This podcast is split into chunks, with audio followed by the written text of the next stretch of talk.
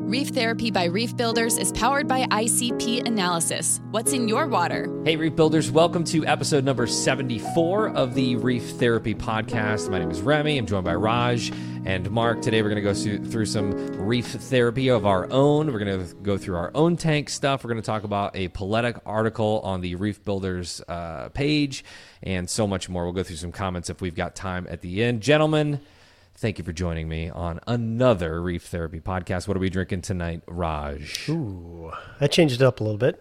I have glass. Ooh. Got an Italian Peroni.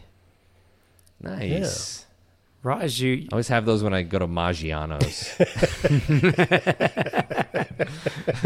I just remember this beer from when I went uh, in college. And it's like their, their piss beer there. But, you know, we're college and we're like, oh, we're going to have the... the good Italian stuff, and we were crushing this this Peroni there. Um, and all the Italians were drinking Budweiser. Like, that was the cool import. That's all. Yeah. But Euro Budweiser is pretty good. It's, it's it, I think it, it's different, yeah. right? Isn't it, it slightly good. different? I don't know. No, they're owned by InBev, yeah. so that would make sense that there would there would be some some uh, brew houses or the, some breweries over on that side of the pond as well. So. Um, I don't know much about that. I, I'm uh, probably talking out of my butt here, and somebody's going to call me out. I have been to the brewery here several million times, yes, um, but uh, yeah, I, I don't, I don't recall that part of the tour. Uh, what do you got there, Mark? What are you drinking? Uh, Raj always shows up with these interesting, different beers. Like he's doing a a tour. I'm still with the Heineken, so yeah, boring. But I did have uh, Sweetwater uh, after my run today at my local establishment. So nice. Do you want to bring up this picture, which I did send to Mark while we were in uh, Ohio, but that is Raj with the sweet nice. baby Jesus in hand. Uh, we didn't end up getting that. Oh no. Cause it's like peanut butter something, yeah. wasn't it? It was. Like, yeah. Chocolate peanut butter porter. We were already drinking some weird we, stuff with Theron. We so. did. We were pretty loaded up with beer, and I'm like, we, we're not going to touch it. We bar- we didn't get through all the beer that we had, so yeah. Yep. I still have I don't to grab think it here. We got through one bottle. Yeah, it was like Dragon's Teat or something. I don't yeah, know what it was. You were describing uh, I'm drinking that. It was a, pretty... a nameless beer. Uh. So it's generic beer. It just says beer. Acme beer. I can't give credit to anybody or I'll get called out in the comment section. That's owned by BlackRock. I don't know. Uh, uh, Mark, what's going on in the... Anything you want to get off your chest? Any Anything you want to bring to therapy today? Mm, nothing real therapeutic. Uh, I've, I'm pretty boring. I, I so two angelfish passed away. Still don't know why. Everybody else is doing great. Um, so now I'm thinking like, oh, well, let's take those trackies and stuff that would have been risky, uh, moving up to the big tank. But the, the hold up there is I have two large clams, one Duresa and one Squamosa, and they're both pretty big and they move around. So they're always just, you know, opening, closing here and there. And, you know, they sort of scoot around. Right. And so I can't put any corals on the sand bed cause they just, I mean, they're big clams, they just sort of, you know, crush them against the rocks and stuff.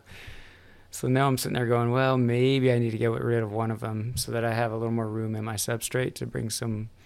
Because it's really weird how my favorite corals and arguably the prettiest corals are in my crappiest tank. And it's like a PetSmart or Petco dollar deal tank with, I mean, it works great. I have a ton Z skimmer magnet, you know, attached inside in the corner, and that's it, you know, and a couple of Kessels.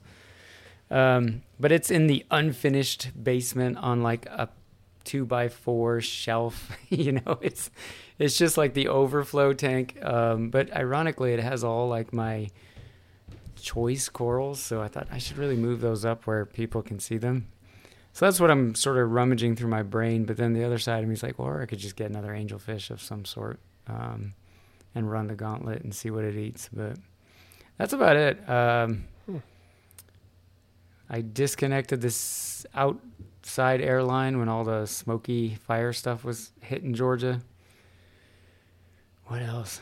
I'm pretty boring, man. I don't buy things. Somebody commented on that. Did you catch that uh, comment? Somebody yeah. who actually lives in Canada, they said that dropped their pH, but that was pretty much it. Um, and they said it went from like eight two to like maybe seven seven. I'm just speaking off the cuff right now, but um, other than that, there was no effect on the tank. But I would imagine a swing that much, I guess it's not too, too bad, but... Um, I guess if that was like uh, something that consistently was happening, maybe that wouldn't be ideal. Um, yeah, it was interesting. That was the only thing he said. Um, Rappin' with Reef Bum interviewed um, uh, Craig um, Bingman, uh, who's a you know brilliant chemist guy, and uh, I think it was Jason Langer brought up the pH drop that he experienced as well, and and uh, I don't think. I don't think there was like an explainable correlation, but then hearing another person make the same comment was interesting, you know? So, cause yeah, uh, yeah. You know, well, we're about smoke, to get a, fire, so. a new one now with the, uh, with the sand from the Sahara. What? Yeah. What are you talking that's, about? That's blowing over. It did it a few years ago and it's doing it again now. So we're going to get a nice little sandstorm from, from Africa. Hmm. You guys I don't want to get this? all. No. Yeah. I don't want to get all climate changey and all that. I don't want to get into that. But I mean, is it just like, is the world just going nuts with weather right now? I mean, Vermont, downtown Vermont's like completely flooded. I mean, that's terrible. Um, anyway, it's just weird, weird weather, man. Yeah. It's a lot of that. Saharan, Saharan dust cloud in Florida will leave you tasting the sands of Africa. Ooh, Ooh. That kind of sounds yeah. nice. Followed by the rains that. in Africa. Are we yeah. about to sing a Toto song? We have to hold hands first. Oh, we're laughing now. It's going to cover everything. For the week. I know when this comes out, it won't be funny because people will be, you know, like paint stripped off of cars and stuff. And they'll be like, ha, ha, ha, guys. Yeah. yeah. Yeah. Uh, anything else, Mark? Nah, I'm... Okay. We'll get a Raj. I I started getting excited about fish. Well, Ooh. first was coral. You know, I mean, we were we were at Dan's place for a for a good bit, and you can't help but start getting excited about all the different corals and the colors and the movement, all the gonies. It, it was it was just so cool. So that started it. But then I got back into fish, and now.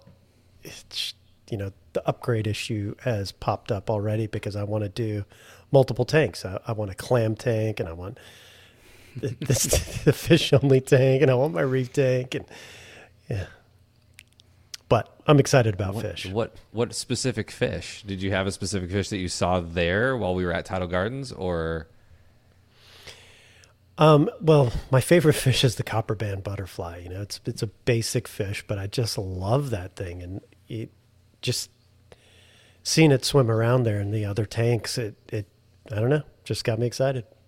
So it doesn't have to be anything special. That was just, that's always been my fish. And no matter how many fishes I see or, uh, how many different aquariums I work at, work on, or go to the different aquariums, that's just my fish.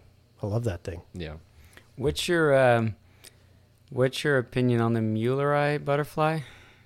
Yeah, Which is like, as, yeah. See, there's looks, that's a very polarizing fish, right? I think Jake hated them. He's like, they're ugly. Yes, they're ugly. They they look like they look like they've been dropped. Like that that was the one that was dropped as a baby and didn't quite turn out right. I saw one for sale online, and I think it was like five hundred bucks, you know. And mm, yeah. They're hardier, I, from what I gather, than copper bands. They take to captivity better, but yeah, they're, they're like They have to be brown. When they're that ugly.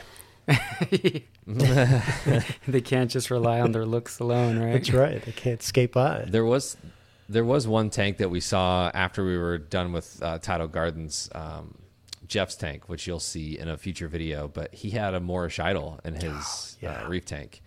And it was so cool. You know, you get that big long streamer on the top and, you know, both Raj, you and him had commiserated about that streamer getting stuck in an M P forty every once in a while and then growing back, uh, which apparently had just happened about two weeks ago. And he was like, oh, it'll be back before they get here. So it'll be good. Um, but yeah, seeing a Moorish idol was really cool because you, I, I feel like you see him every once in a while in the fish store and you're like, is that, do we really want, I mean, I know it says it's reef safe with caution, or he's like, yeah, he, he'll eat, he'll eat coral yeah. for sure.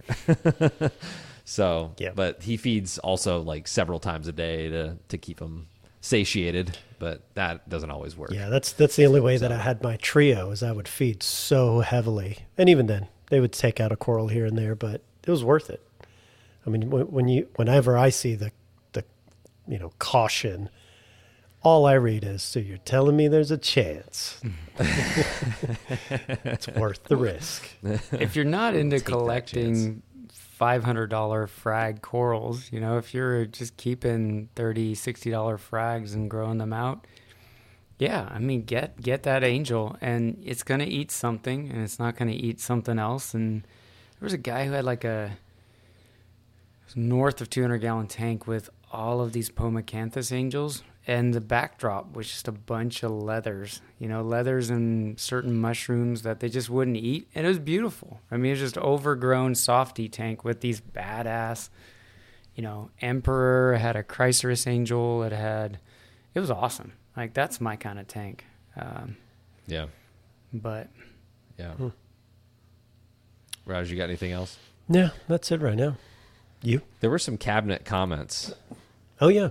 There were some c- comments that uh, people had about a cabinet maker, or was there one near you? Is that what I yeah, saw? Yeah. There's one guy that would. Yeah. I'm psyched about that work one. Work for frags, he that's said. Even better. Show us your frags, Raj. Shit. Did you get anything, or did either of you get anything from Than? Or no, no, no, no. I'm sure. I, I mean, there was there was a couple that I really, really wanted, but um, I think I could just hit him up. I'll text him and be like, "Hey, remember that one thing? Remember that one time we did a whole video series on your place?" That's right. uh, he did, and I know that. Like, I know you guys aren't huge Zoa guys, but he did have the stratospheres, which I will always take my breath away. Um, and they're not. I don't know. I guess their their pattern is appealing, but I think what's more fascinating about them is they're just kind of mysterious. You know, if you cut them, are they gonna melt? Is your thousand dollar per polyp gonna melt? You know what I mean?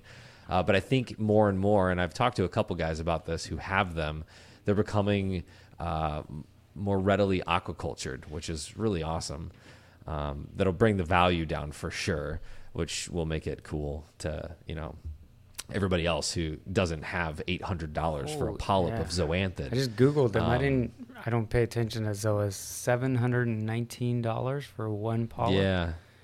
Yeah. What? They're, they're really cool. They really hold that, uh, that spiral kind of yellowish pattern in the middle, and those, that purple skirt, that lavender skirt. It's just, I don't know. It's always been a cool zoanthid to me, but I don't know if you, if, if those were being, you know, if those were being sold for forty dollars, would I still think that? I don't know. I can't I'd say. Love to see a big colony. Did. Yeah. Yeah. Apparently what I've heard is that Indonesia has tons of them, and they're just kind of withholding Just kind of withholding those to keep the value up in the U S. I mean, but. If you see the coral and fish trade, I mean, these guys are getting a nickel for collecting this stuff, and most of them, they just want to get that stuff out. I mean, that's the divers. I mean, the operations there know that some of this stuff has more value than the rest, but I can't yeah. see them stashing it, risking. You don't think they're, they're looking die. at the U S market? They're looking I at the market. All over the U S market. I don't know. I don't know.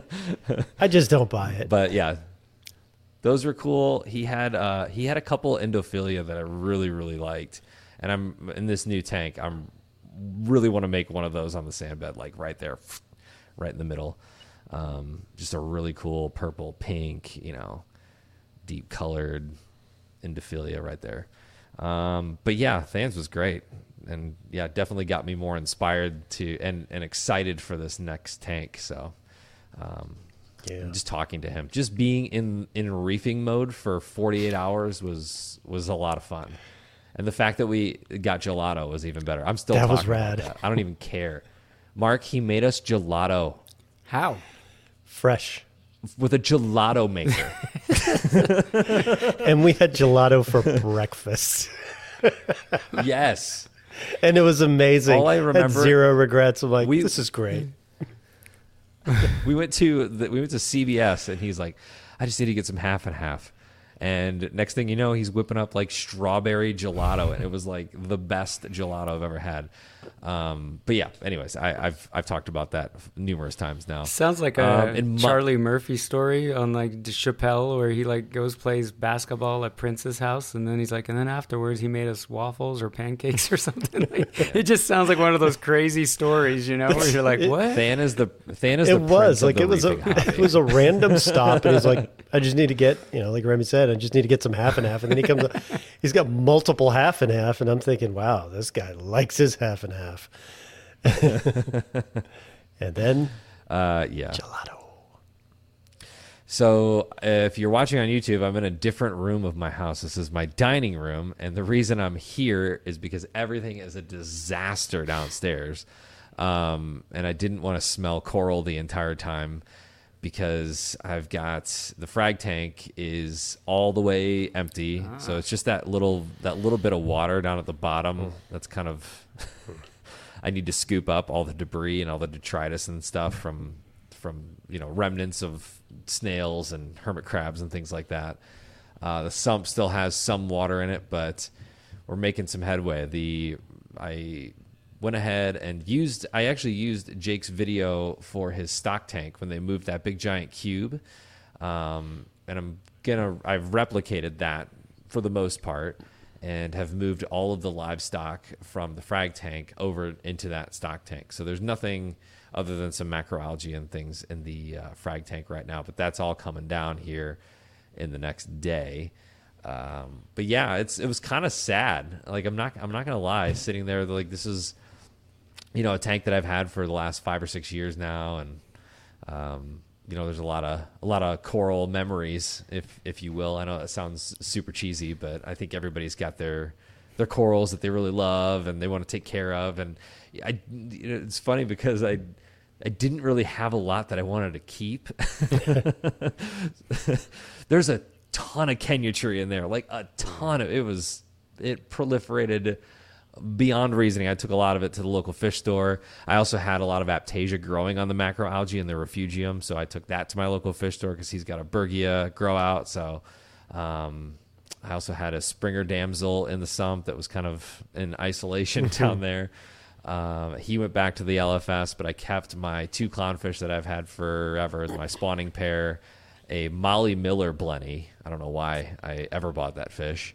And uh, Tamini Tang, and those guys are all in the stock tank right now. So it's a mess down there. It's uh, it's it's pretty crazy. And I walked into the L F S, and I was like, "Gosh, taking out tank sucks. It's the worst." And he's like, "I know. I do it like every day." So it's nothing to people in the industry, but you know, when you've when you've had these tanks for years, and then you start breaking it down, you're like, "Man, there is so much stuff in here, just stuff." So good news on that front. The frag tank is finally moving out of the way. I'm going to break down that stand and the sump and everything tomorrow, get that all cleaned up, move the Red Sea stand into place. Because when you, I didn't know this, but when you're making the Red Sea stand, it's very IKEA-like. Um, you put that together and you get about halfway, and then you put the tank on. So the doors aren't on. None of that is on yet. So you put the tank on about halfway through the, the stand build, level everything out, oh, and yeah, then yeah. you put the doors on and the support and all that kind of stuff. So you need the weight of the tank to yeah. level the stand, yeah. like it. the yeah, yeah. three thousand little feet underneath. Yeah, yes. yeah. I had the same tank. Yes. I remember the six twenty-five well. Yeah, I'm not looking forward to leveling the tank because I believe you're right. I think it's like sixteen or twenty feet or something like that. And I can tell you, my basement is not level. Is it on carpet so or no? It'd be on. It's gonna be on. Oh, tile, that's much better. So. I had to do it on carpet, and so you have to wait Ooh. for that carpet pad to compress.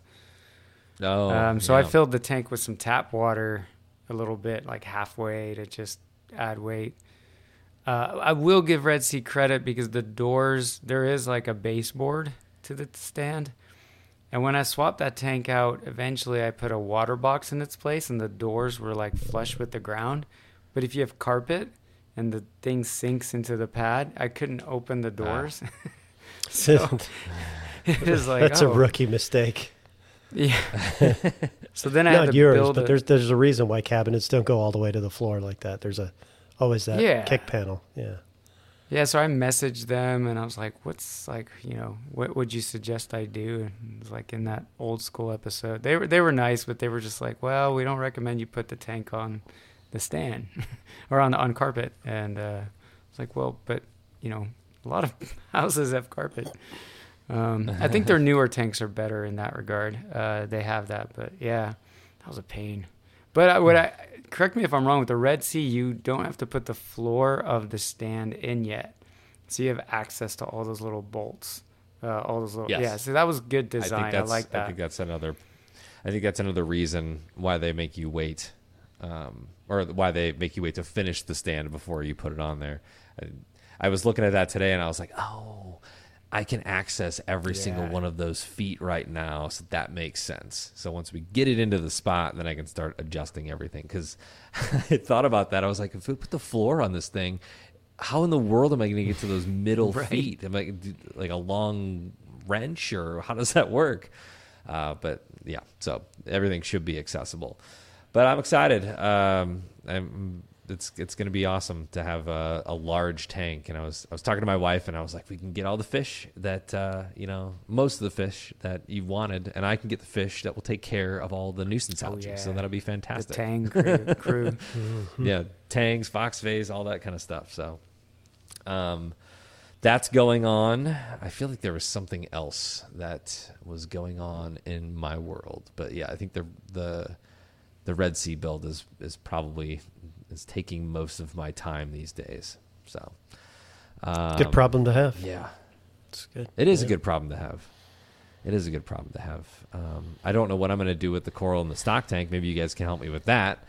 Cause I mean that all that coral is tainted in some way for the most part, you know, even if I remove it from the plug or whatever, I'm, if I put that into the next tank, it's, it's got whatever, you know, bristle worms or flatworms or whatever was in that tank before.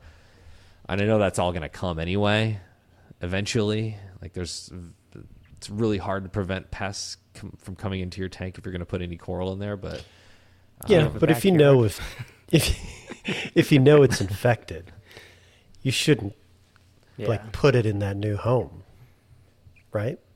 Yeah, yeah. yeah. Just some of it's growing so well. Like I really have. I have a couple toads that I really, really like, and I would love to go in that new tank, but um, I don't know, most of that's like fleshy, and there's not, there's probably not a whole lot of parasites, if any, on there, and you can see them, but I don't know. Why chance it, it at this point?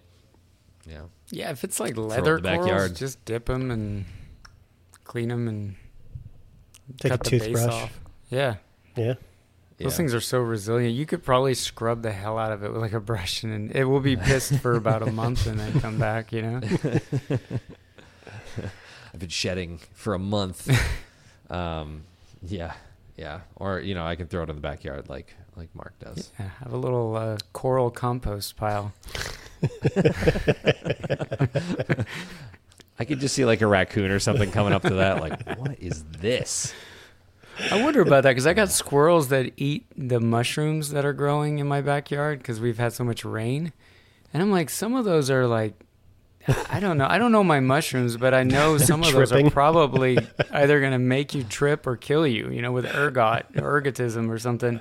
And they're just eating the hell out of them. I'm like, I wonder if they like had some leather coral frags out there. They'd just be like, yep, let's do it. So what is what do you yeah. think is the smelliest coral when it's above, you know, out of water? I would vote Xenia th- and the green slimer mm, are pretty Xenia. Nasty. Yeah. Any S P S mm. just has a gross smell. I hate yeah. that smell. Monopora. Monopora. Yeah, or any acro, really. Yeah. I feel like any any hardcore that's like, it, you know, you take the water level down and you can instantly smell. That's kind of what the basement smells like right now. Or you've got um, corals that are R T N ing or S T N ing and you're, go- you're uh, doing that whole taking the colony out to hack up and save it. It's just, oh, the smell. Dinos are bad. Me, I know that's not a coral, but dinos flash flagellates. dude, mm. it's like your tank yeah. smells awful when you have them. Stanky. Yeah. Stanky. Mm. Uh, Raj, I get the storm this time. Yeah. There's a storm going on right now. Nice. Can't take out my tree anymore because my tree's gone. Hey, at least you've got the uh, generator now. You're prepared. Yeah, they they actually just took the entire tree off of my front lawn today, which is fantastic. Nice. A week later, the grass is all dead underneath it. It's fantastic. So uh, let's get into let's get into this topic. Um, Mark, you had actually brought this up. You wanted to talk about the Paletta article that's on reef builders dot com. The title is, Is the Hobby Less Fun Than It Used to Be? Go figure. Mark is the one to bring this up. Gloomy, gloomy Mark. Dark Mark. Dark Mark. The timing of it for me personally was good just because, uh, yeah, I've been a little bit, I admit I've been a little bit burned out on reef keeping and less excited about it. And I've been trying to figure out why, you know, like what's going on. Is it just summer and I want to be outside? Um, But the article had some really good points, and I, I, I thought it was uh, interesting timing. But then he also he brought up uh, that a lot of people that he's known for the hobby for a while have felt that way. And then I thought about a lot of people that uh, I've known for a long time in the hobby myself, and a lot of them feel that way too. So I thought it was a I thought it was a, a good article, and uh, I yeah, I just threw it out there like, hey, you guys want to talk about this? Or we can talk about Sanjay's that dropped today, or we could do that on a different day. Um, let the heat die down on that one a little bit. um, yeah. Yeah, let's let's talk let's dig into this a little bit, because I, you know, I kind of I read through this, and the one thing, there's a lot of things that stuck out to me, but I think the thing that stuck out to me the most was something that we had touched on a couple weeks ago, which was having good reefing friends. And he make he brings up the point of clubs and societies and how there's been a downturn in attendance, and we've seen that here in Saint Louis. Our slash um, club is kind of, you know, they meet on Thursdays once every whenever anybody can get together, and it's just a pizza night at somebody's house, and it's I can never go because if you have a family and children or a job you have to go to the next day, it's like oh, it's showing up at a house on Thursday nights. And I'm sure those guys do have all of those things and have worked them out, but I just can never make it work. And it's, it always felt fun when I first got into the hobby to have those guys and to have those frag swaps and those things to kind of bounce questions off of. And it just seems like nobody wants the burden of taking that on anymore. I know Raj, you actually headed up the, uh, one of the, one of the groups in Atlanta. It's yep. a lot of work. Oh. You think it's nothing. You think it's just like a little volunteer thing. And then you get into it and you're like, gosh, this is a lot of stuff. So I guess I get it to an extent. It's a ton of work. And it's just like any other volunteer organization or volunteer gig. You, you know, you get a lot of crap for it. I mean, obviously, everybody that likes what you're doing, they're your biggest fan for now. But there's always somebody that doesn't like the direction or doesn't like the way you did this or said this or wishes the location was different, right? Because everybody wants something that's just close to them. Um, it's a very much a thankless job. So there, there's a lot of burnout on these boards for for the local reef clubs. I mean, you, you see it with everything. I mean, just look at what happened to MACNA, you know, and, and MACNA. There was just a lot of burnout because even when you have a great show, you're going to have somebody that is complaining. Somebody finds something that they didn't like, and they're going to take issue with it. And they're going to yell at you as if though you're an employee and this is your job that you're being paid to do. You know, I mean, you just, you have a job, you have a family, and then you're doing this for nothing, just for the love of the hobby. And you got a guy yelling at you. It's, it's, it's tough to deal with. Yeah.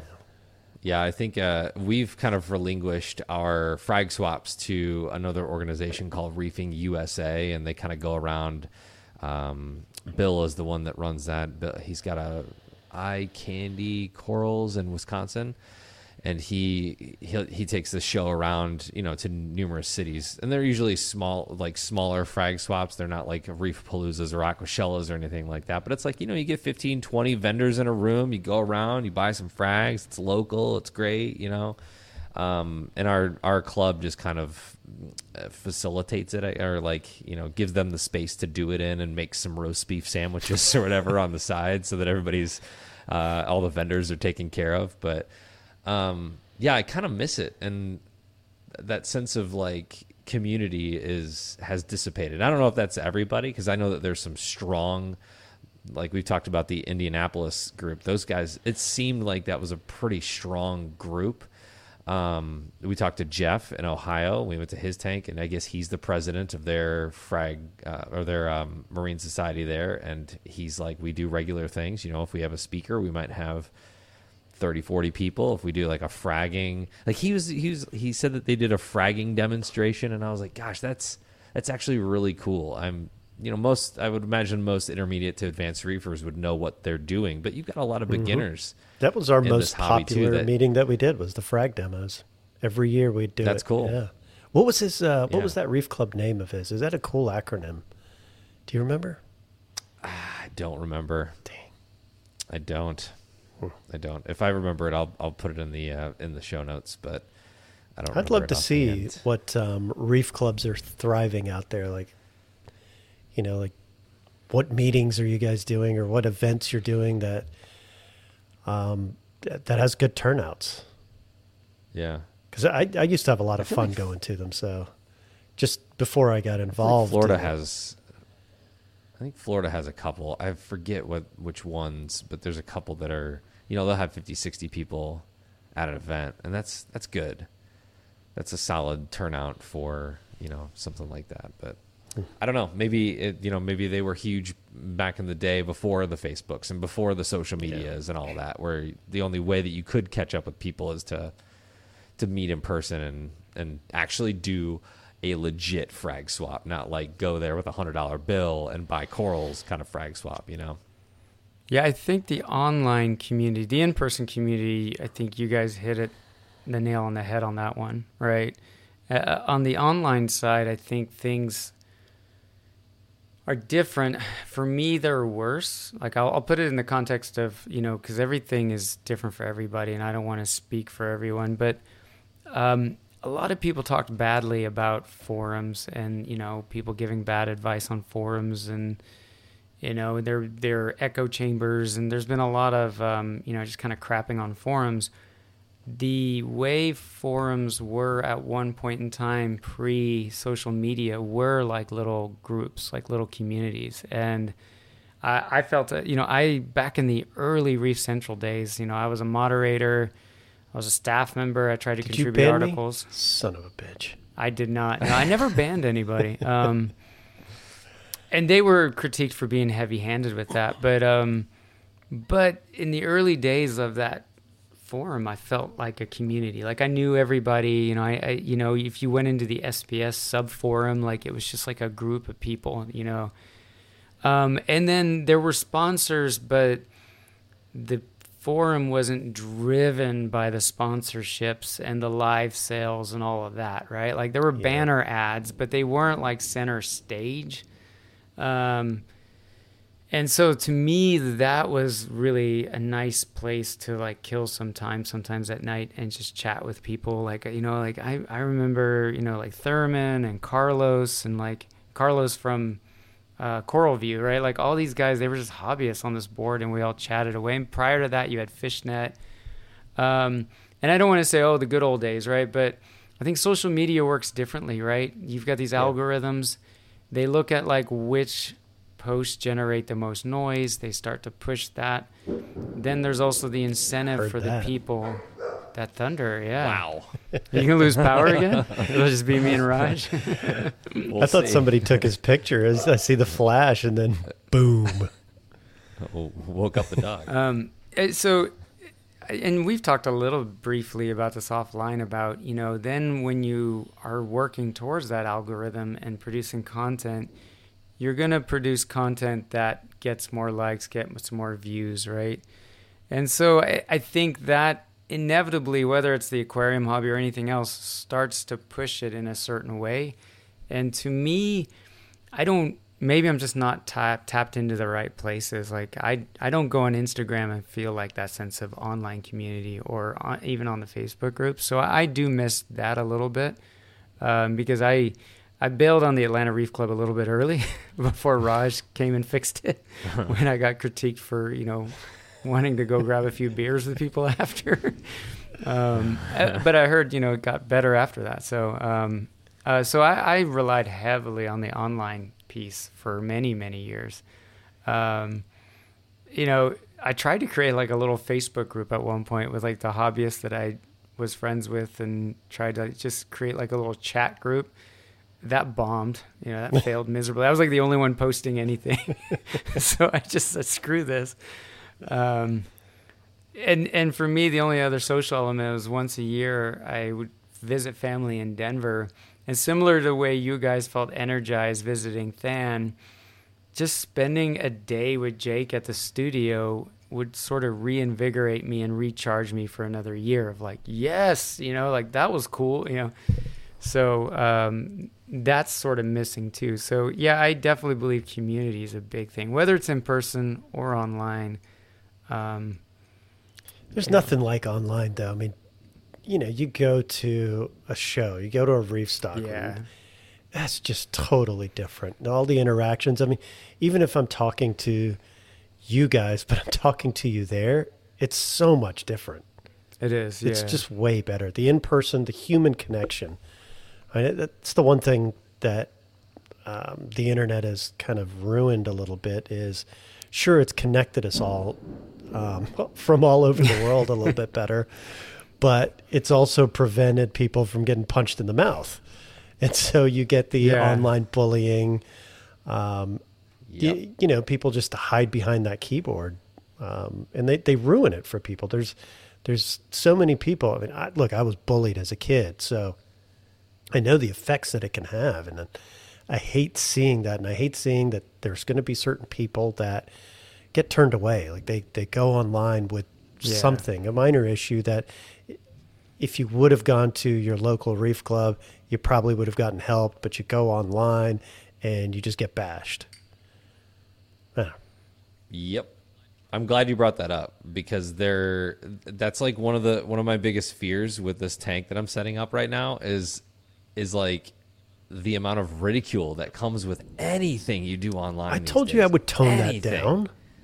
that down. I don't care if it's from you because I know it's a joke, but you know that there's like five or six dudes that always pop up on everything and just are just butt faces the entire time. That's why I, you know, I don't post any, I don't, I rarely post anything about my tanks online is I feel...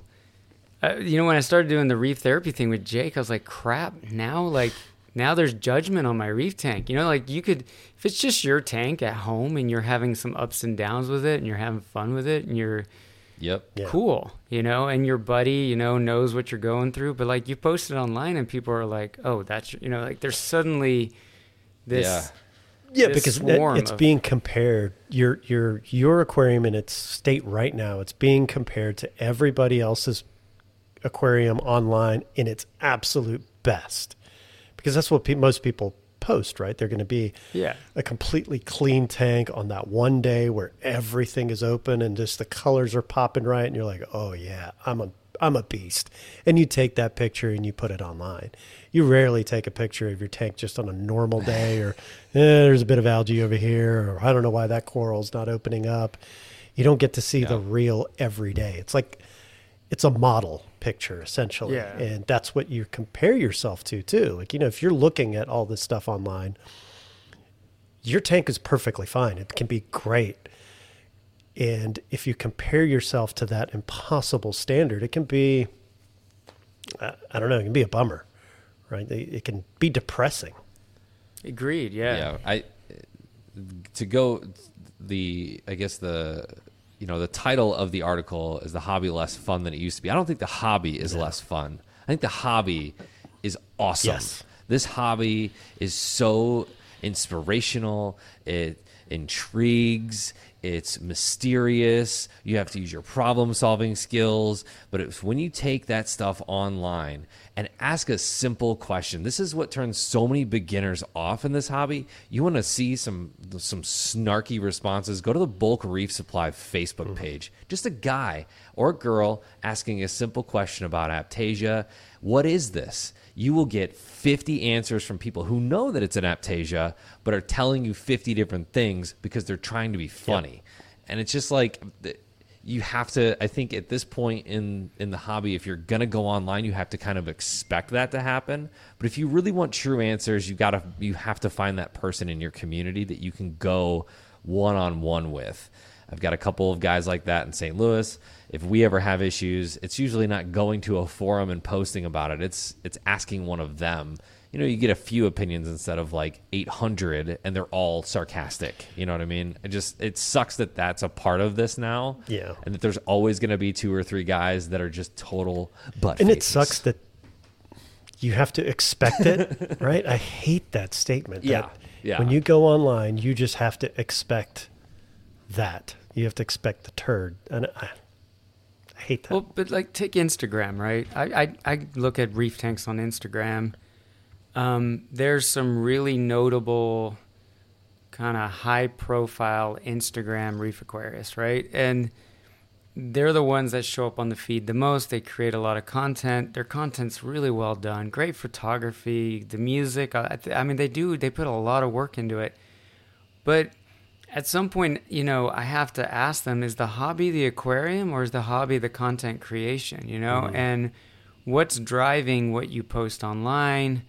Um, and it can be both. I mean, I get that. But it's just... So it, it's like you've got people that are really good at doing the YouTube thing and the Instagram thing, and they're putting a lot of stuff out there, and they're doing a great job at it, but they're also looking at it like, I have to create more content. What am I going to do?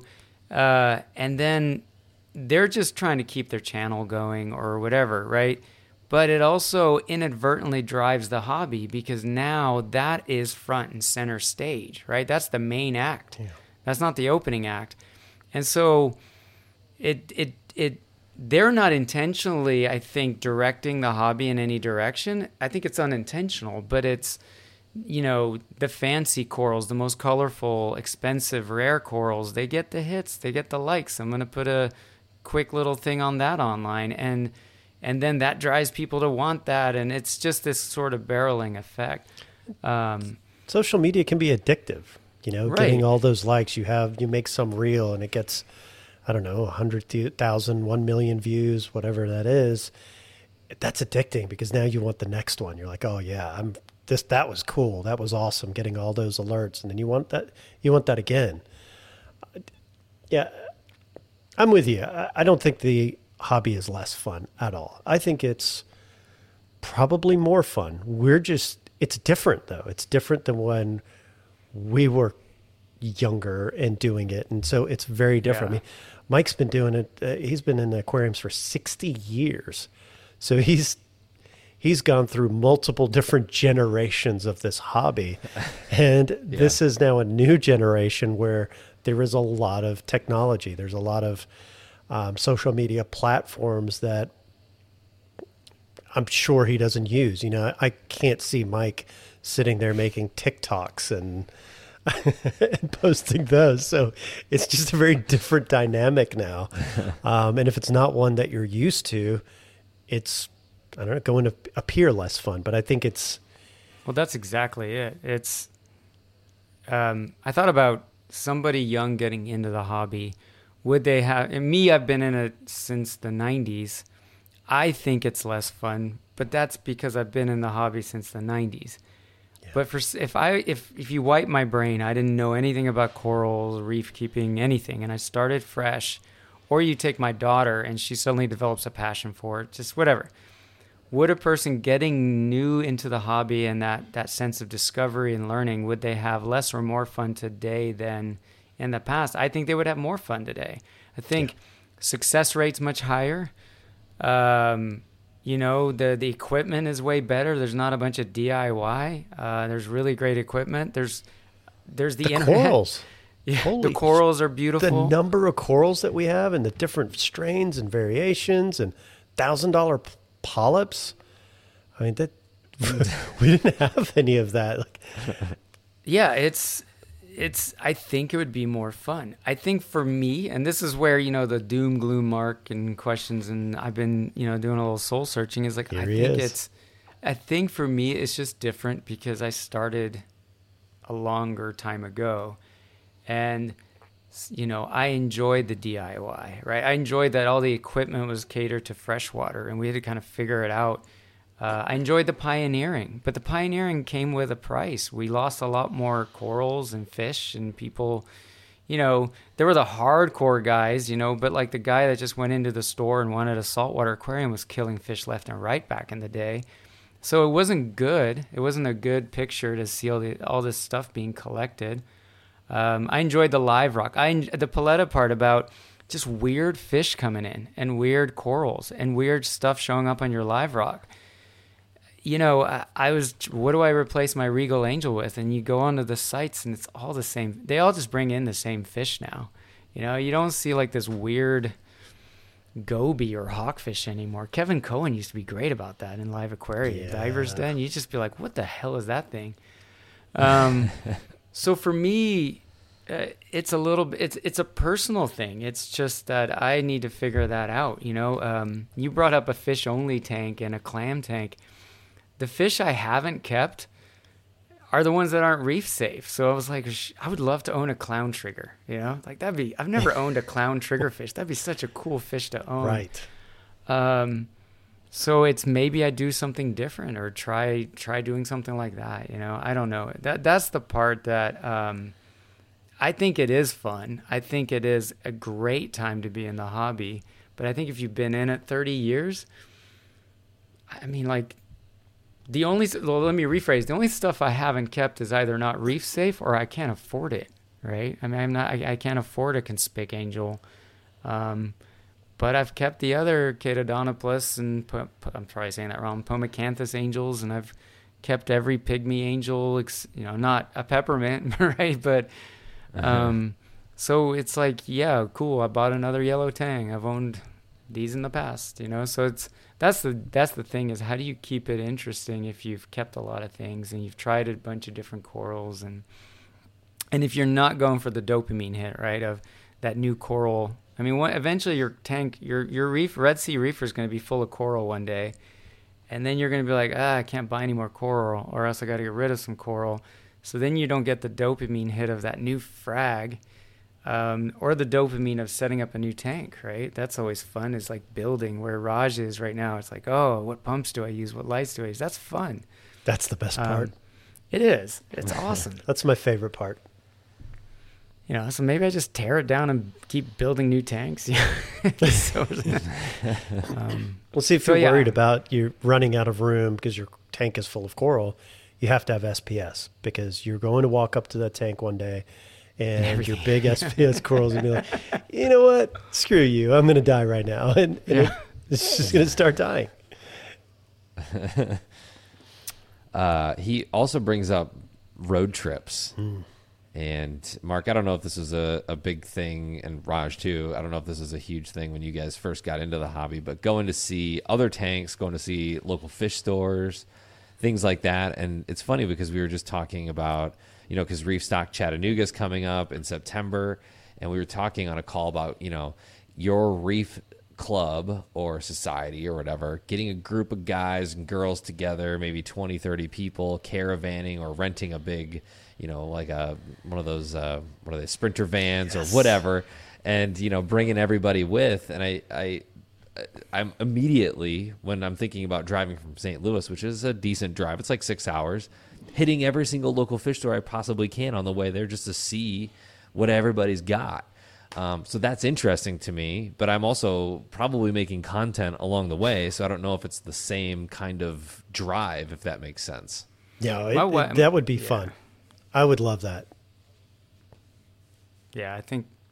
I mean, even my wife's commented that one of her favorite things, even though she's not a hobbyist, she just enjoyed going to random fish stores when we go on vacation. You end up in some random town, just like, oh, what's the fish store here like, you know? So Hell yeah. Yeah. Yeah. You already have something to talk about. Like, no matter where you're yeah. at, we all kind of generally speak the same language, you know? So I feel like that's one thing that can can kind of bind us all, and in the hobby at least.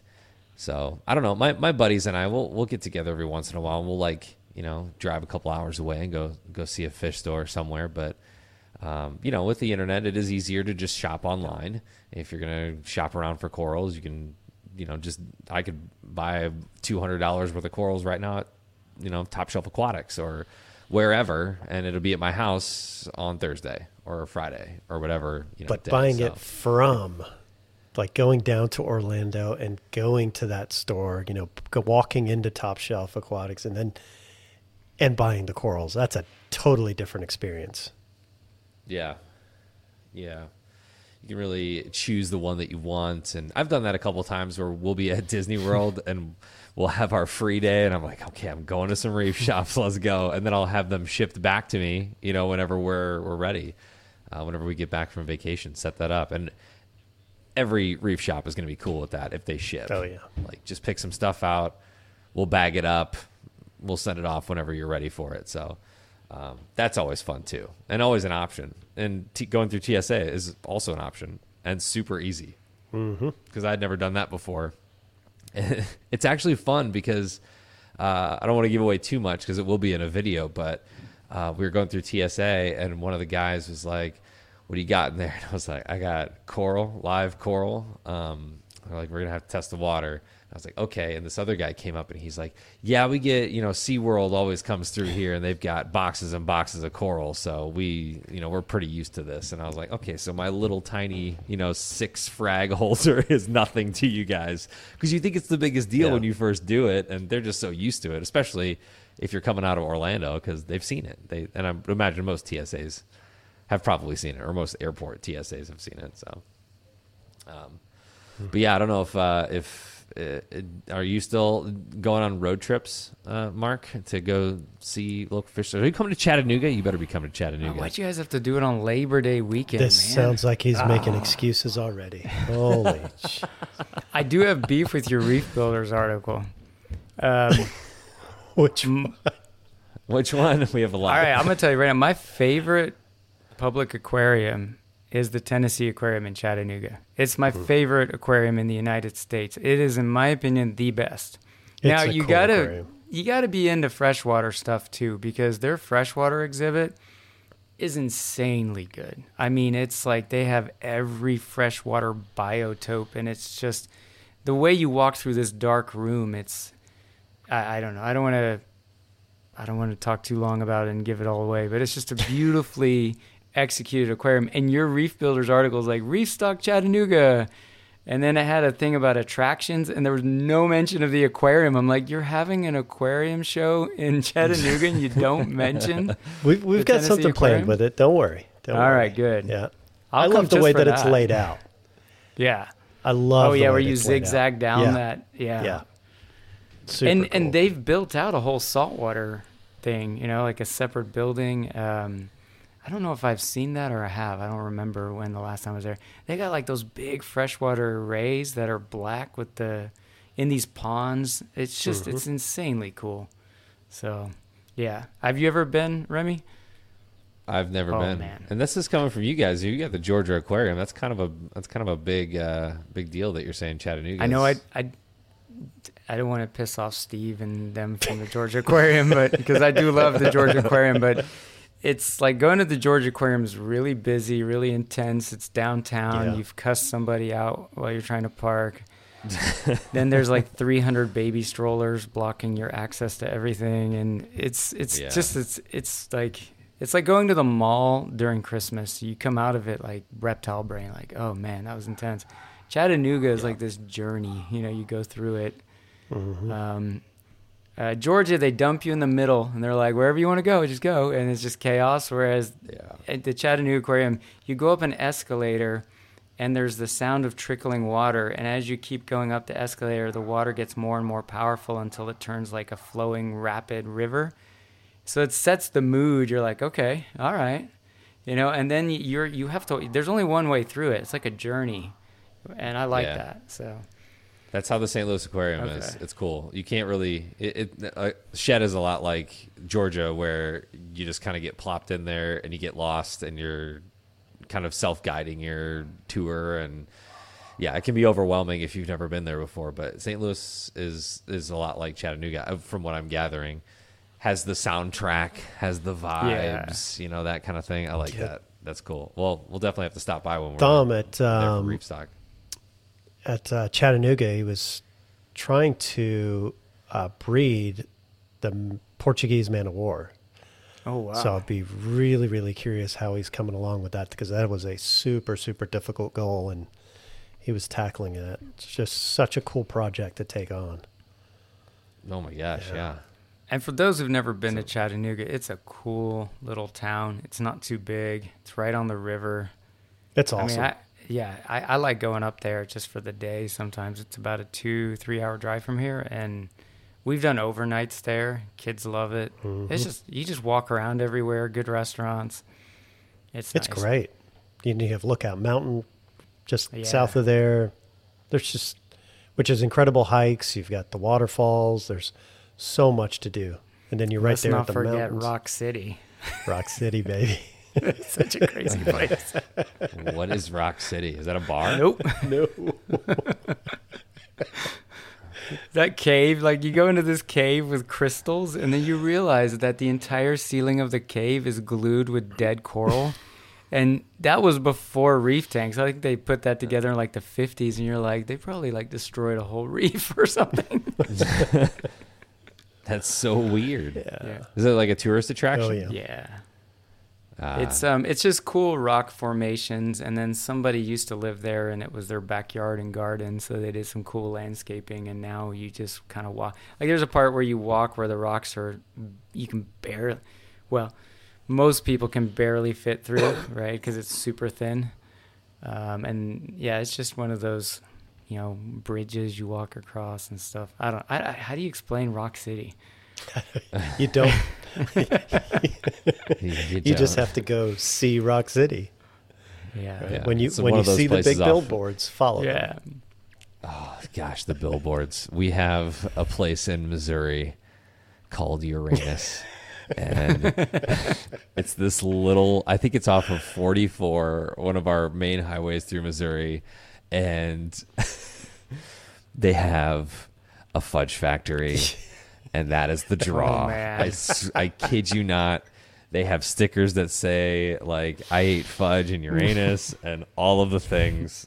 It's such a great play. And it's like, you know, you drive by and it's like a giant carnival has exploded on this hill. And the town is so tiny, but they have this one shopping center. And it's all geared towards Uranus puns. So uh, that's always fun. That's to great. See. Something you don't get if you don't road trip, that's right? right. I'm gonna I'm gonna try to get up for that one, but it just sucks that it's Labor Day weekend because, you know. Plus, I think Chattanooga is gonna be pretty busy over Labor Day. I mean, a lot of people go go there as a destination, right? It's gonna be great. All right. It's usually super you. quiet, so it'll be interesting. Is it? With yeah. Anytime I've been to Chattanooga, it's just it's not super busy. That's true. Yeah. Right. It's just compared such a to cool Atlanta, place. It's like so yeah. chill. It's right. like ah. you know, you yeah. just could breathe for a second. Funny thing, when we were in Ohio, I was, I mean, we, we had traffic and it was like three cars on the road and it was just so weird.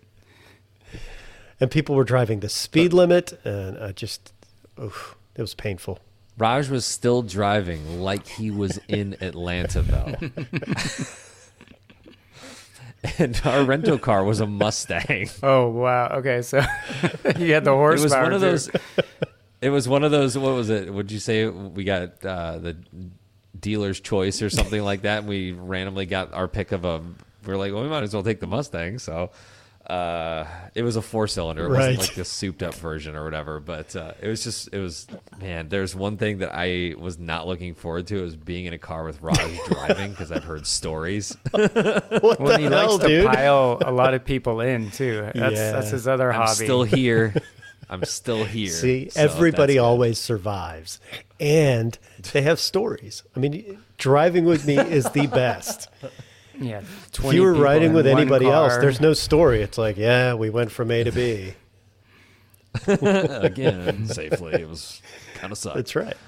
Um, there's another part of his article where he says fewer new fish and corals, which is kind of interesting because I know you had, uh, Raj, you had said that there's so many new corals. And I think, you know, um, Goniopora or Goniopora or Goniopora mm-hmm. um, is one of those corals that was super difficult to keep. Right. And now just going to Thans and Tidal Gardens, they've got like, you know, I don't know, fifteen, twenty varieties and different colors, and they're all just flourishing and beautiful. Yeah, I mean, there were lots of corals that you just couldn't get because we couldn't keep them alive. And now not only can we keep them alive, we've got all these different variants and all these color strains. And I, I don't get that part. I, I get that the fish part might be somewhat restricted right now with all of the, like with Hawaii closing down and, you know, some other import bans that are in place right now.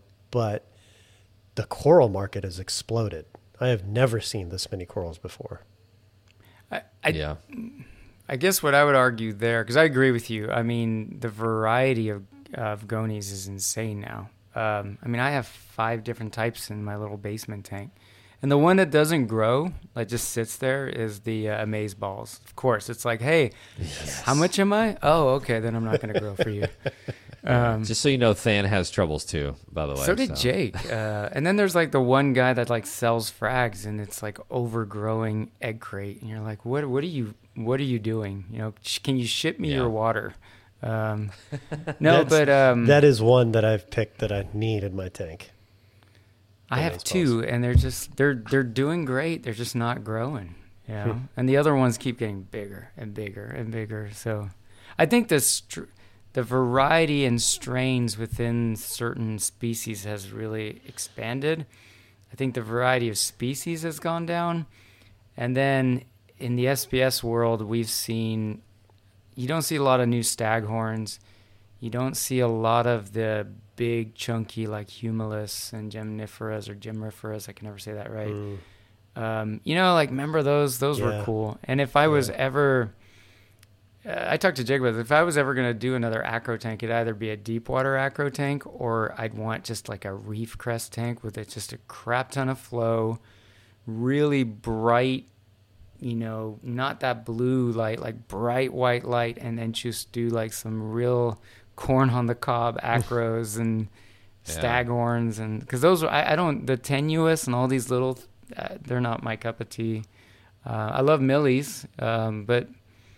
Um, you know, those are still at least somewhat variety. I just feel like there's, it's what I like what Paletta said about you just like, they'd open the box. And this was when Wild Collection was really the bulk of it. You know, you just be like, what's in here? And sometimes it'd be something weird.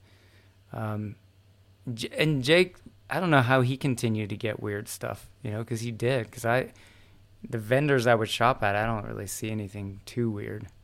Um, but Yeah, yeah, stores are probably just avoiding ordering the weird because they don't have a a demand, a, a demand for it per se. Yeah. I mean, you know, you don't know if you have a demand for it unless you have it. You can't sell something you don't have. But they know that they're going to sell that amazeballs, so they, they kind of stick with that. I think it's taking the easy route. I mean, it, it's tough to gamble with a coral that you're just not sure if somebody's going to buy. Yeah. Yeah. If you if you've got a local fish store, what I always do is just put a bug in their ear. Yeah. You see this?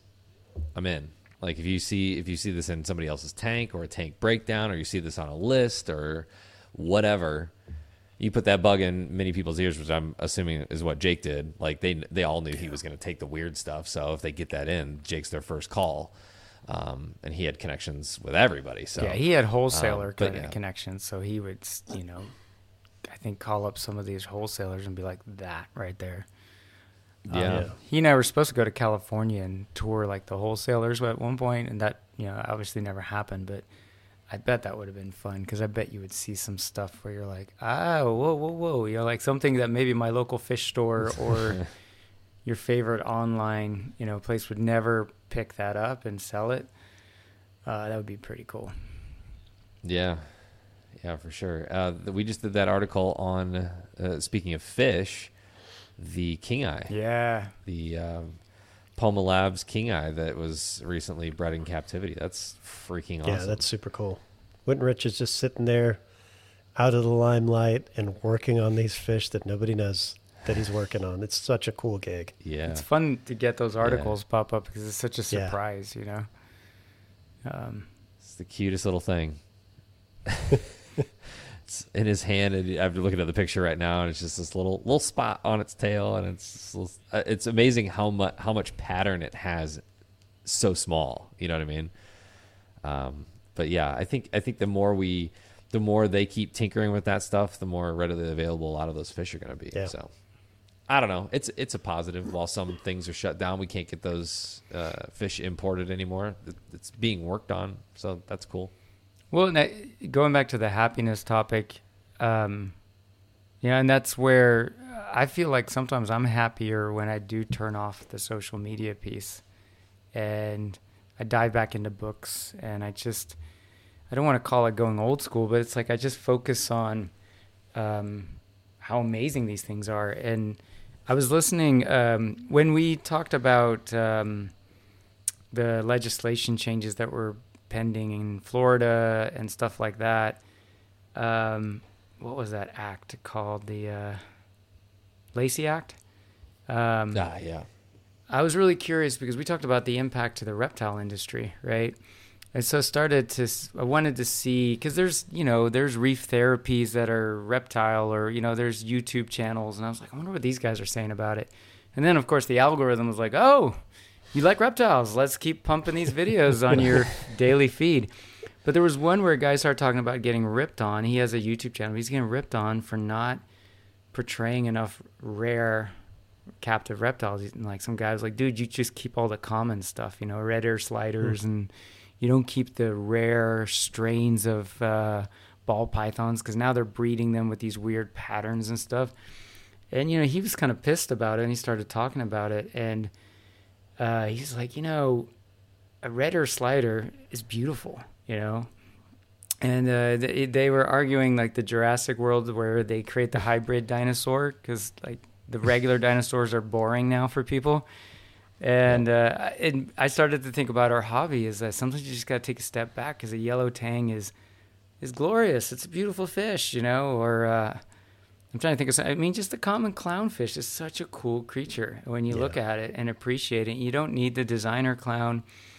Um, so I've been trying to do a little bit of that in my own head, you know, while I'm trying to process this burnout, and like, okay, well, what's going on? You know, like it's kind of, it's, it's funny that this is called therapy, because I've been trying to really figure out like, why am I kind of eh right now? Um, and they brought up, you know, if we found, if dino- or sorry, if giraffes didn't exist, Uh, I'm stealing this from this guy, and we found them in the fossil record, we'd be like, what the hell? Like, how cool is it that there was like this animal with this long neck, and we'd be fascinated by them, and yet they're alive today, and we're just like, eh, yeah, giraffes, whatever, you know? So it's, sometimes it's just about adjusting your own perspective. I don't know. So I've, I'm, I've been trying to do that a little bit of like, well, okay, I get a little annoyed by the collectoritis and the The sheer cost of corals, I do think, has gone up. I think the average cost, if you were to average the price of all corals at a coral vendor twenty years ago and today and account for inflation, yeah, I think there used to be more affordable corals with some crazy stuff mixed in. Now the crazy stuff is the bulk. And then, you know, they're like, oh, we got a few twenty dollars frags over here, and if you click on this button. So I do think things have gone up, and, and yeah, it's easy for me to get negative and annoyed by that, but I don't have to do that, right? I can just turn the channel off or change the channel in my brain and go, well, I really like the corals that I have, and I don't, yeah. So it's some, some of it's just perception and perspective and what you let get in, seep into your brain, and how you react to it. So, yeah. Ooh. That litho that I bought at the Frag Swap, uh, for, you know, that one hundred dollars video I did where I bought a bunch of coral for one hundred bucks is doing so well, and it's given me so much satisfaction. Right. I don't know why. It's an easy common coral, right? It's a green, but it's just, it's growing and growing so fast, and I just, I feel it, it's just cool. I mean, this whole hobby is cool, and everything about it is yes. cool, and every yep. creature in it is cool except for Kenya Tree. But it's just, you know, I, I feel like the fish and everything, and, and I I don't want to get doom and gloom in every one of these podcasts, but um, I think if there's anything to blame, it's social media for just infusing just so much negativity here and there. So yeah. If you could just be positive in the comments from now on, that'd be great. That'd Thanks. Be great. Okay. Moving on. uh, speaking of comments, I want to get to some of those before we get out of here. Uh, I just had that pulled up. Here we go. I'm with Mark. I also have a relic Stratocaster yeah. and would be terrified buying a fish for the same money. The odds of mysterious fish death are way higher than a guitar, mysteriously disintegrating. uh, plus, guitars can mostly be repaired if anything goes wrong. Uh, if you missed that from the last talk, we talked about the Stratocaster that Mark has in the back of in the back of his room there. And how he'd spend three thousand dollars on that, but maybe not on a fish. I try not to bring up guitars, and then you brought it up. Sorry. It's all right. Sorry. The commenter brought yeah. it up. uh, this is that comment, the smoke comment. Ryland says, for what it's worth, I'm on the east coast of Canada, and we had some major fire, fires with terrible amounts of smoke. My skimmer intake runs outside. Dropped from dropped my pH from eight point two to seven point seven. Only change was smoke in the air. I pulled the line off my skimmer and let it run inside, and it went back up. Interesting. So hmm. seems like pH was the only measurable thing, you know, at the hobbyist level that was going on there. Well, she'll have to report um, back with the uh, Saharan sands. Yeah. Gotta love my sand. Um, this, this, I found, I found the guy that, uh, that marks our coral talk. His name is I Fly sixty-five. uh, we started early on coral this talk. One. The last, yeah, we, st- I think we'll be okay on this one, but uh, the last one we did with the Dark Mark episode, coral talk starts at nineteen Oop. minutes. Ouch. Uh, he says, I luckily merged two pairs of clowns and they buddied right up. I have numerous six thousand dollars guitars and over forty synthesizers. Wow. It's completely different. It's not a, it's not good to buy fish that high dollar for many reasons. They die, ego purchase, raising prices in the hobby, um, things like that. But I I do agree. I think I think a lot of these high-end purchases aren't necessarily because you like it. It's because you want to show your friends. I think there might be some of that in there as well. Like, I got this. I got the Stratosphere. Look, I bought this for nine hundred dollars. It's, you know, one of those. I, I, that's what the the reptile reef therapy, I guess, reptile therapy. I don't know. Uh, they were doing a similar chat to what we were doing. And they said the same thing in the reptile energy, uh, um, sorry, industry, where they're encountering people that are like, I only keep endangered reptiles, you know, and all this stuff. And they were like, well, why? Like, you know, and they said, are you, is it because you're truly passionate about that animal, or is it just because there's the, the flex of it, you know? And, um, it, so it's not just our hobby, right? It's, it's, it's in guitars, it's in reptiles, it's in, it's just in life in general, right? Yeah. Yeah. yeah. It's just part of human nature, I think. Yeah.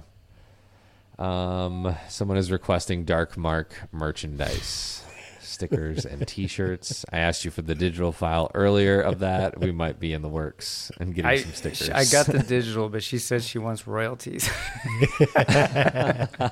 We're not selling. No, that's why I told her, I'm like, I don't think they're for sale. I think that ten percent of zero is, is nobody. Zero. Yeah. Nobody's going to know what it even means. Like, they're going to put it on their tank door, you know, their stand doors or whatever. They keep their sticker collections. And we're like, what's Dark Mark? My wife. It's the Reef Therapy Podcast. She bro. just gives me these looks like, cause she just, first it's like, you're doing a podcast. And then it's like, you're on YouTube. And it's like, Dark Mark. And then I brought up like, yeah, they want stickers. And like at the dinner table, she's like, what? Like, who are you? What is the internet? What's going to be creating better a star? Is we make some shirts, and then when she runs into somebody wearing a Dark Mark t-shirt. Well, so I brought up Chattanooga, and she's like, "We're going. We have to witness this this aquarium thing." And I was like, "No, no," because yes. she's just going to make fun of me the whole time. But yeah. She does that anyway, yeah. I'm oh, yeah. sure. So yeah. It's just another weekend. Yeah. Plus, she'll be in Chattanooga with us. Yeah, that's true. See? Maybe and she'll... We can pile on with her. This would be fantastic. Maybe she'll think I'm cool. Like, I get it. Like, you're... Okay, yeah, all right. All right. You know? We'll set up a little booth. You can do autographs. Raj and I can stand on either side of the table with our hand, with our arms That's folded right. like this. Little, Little things thing, in our yep. ear, Ray-Bans. Could be. Who is that? We'll, we'll we'll put a fake camera in front of you, like a camera guy, following you around like a like a reality T V show. It'll be great. Oh, man. Who is that? Oh, it's Dark Mark, man. He's a realist. We have to start he's at the, the gloom, though. The doom and gloom of reefkeeping. I'll bring the doom and gloom of reefing. Dark Mark out. Do you guys have anything else you want to talk about tonight? Anything uh, we left out? I want to see pictures of Raj's tank. When are we going to oh, see? Like, okay. Yeah, I can do that. Yeah? Yeah. All right. Yeah, yeah. I, I didn't even think about it, but I, I do need to do update shots. I should have done it from the beginning, but um, I'll, I'll catch up. I'll update with some photos. That'd be cool. Yeah. Yeah. Yeah, I think an upcoming video will have Red Sea update. Awesome. So, frag tank breakdown and moving of stuff and, you know, the Tetris game that's going on downstairs currently. So that's all coming up. But uh, if uh, you guys have any questions for any of us, we do a fairly good job at answering those in the comment section. So go ahead and go down there and maybe answer our question today. You know, is is the hobby less fun than it used to be? Uh, trying to stay as positive as possible uh, with that. Um, as we talked about in this podcast. But if you have any questions for us, please let us know in the comment section below. If you're listening to the audio only version, you can hit us up on any of the Reef Builders social media channels. And until next time, uh, we hope your tanks are great, and we will see you then. Bye, guys. See ya.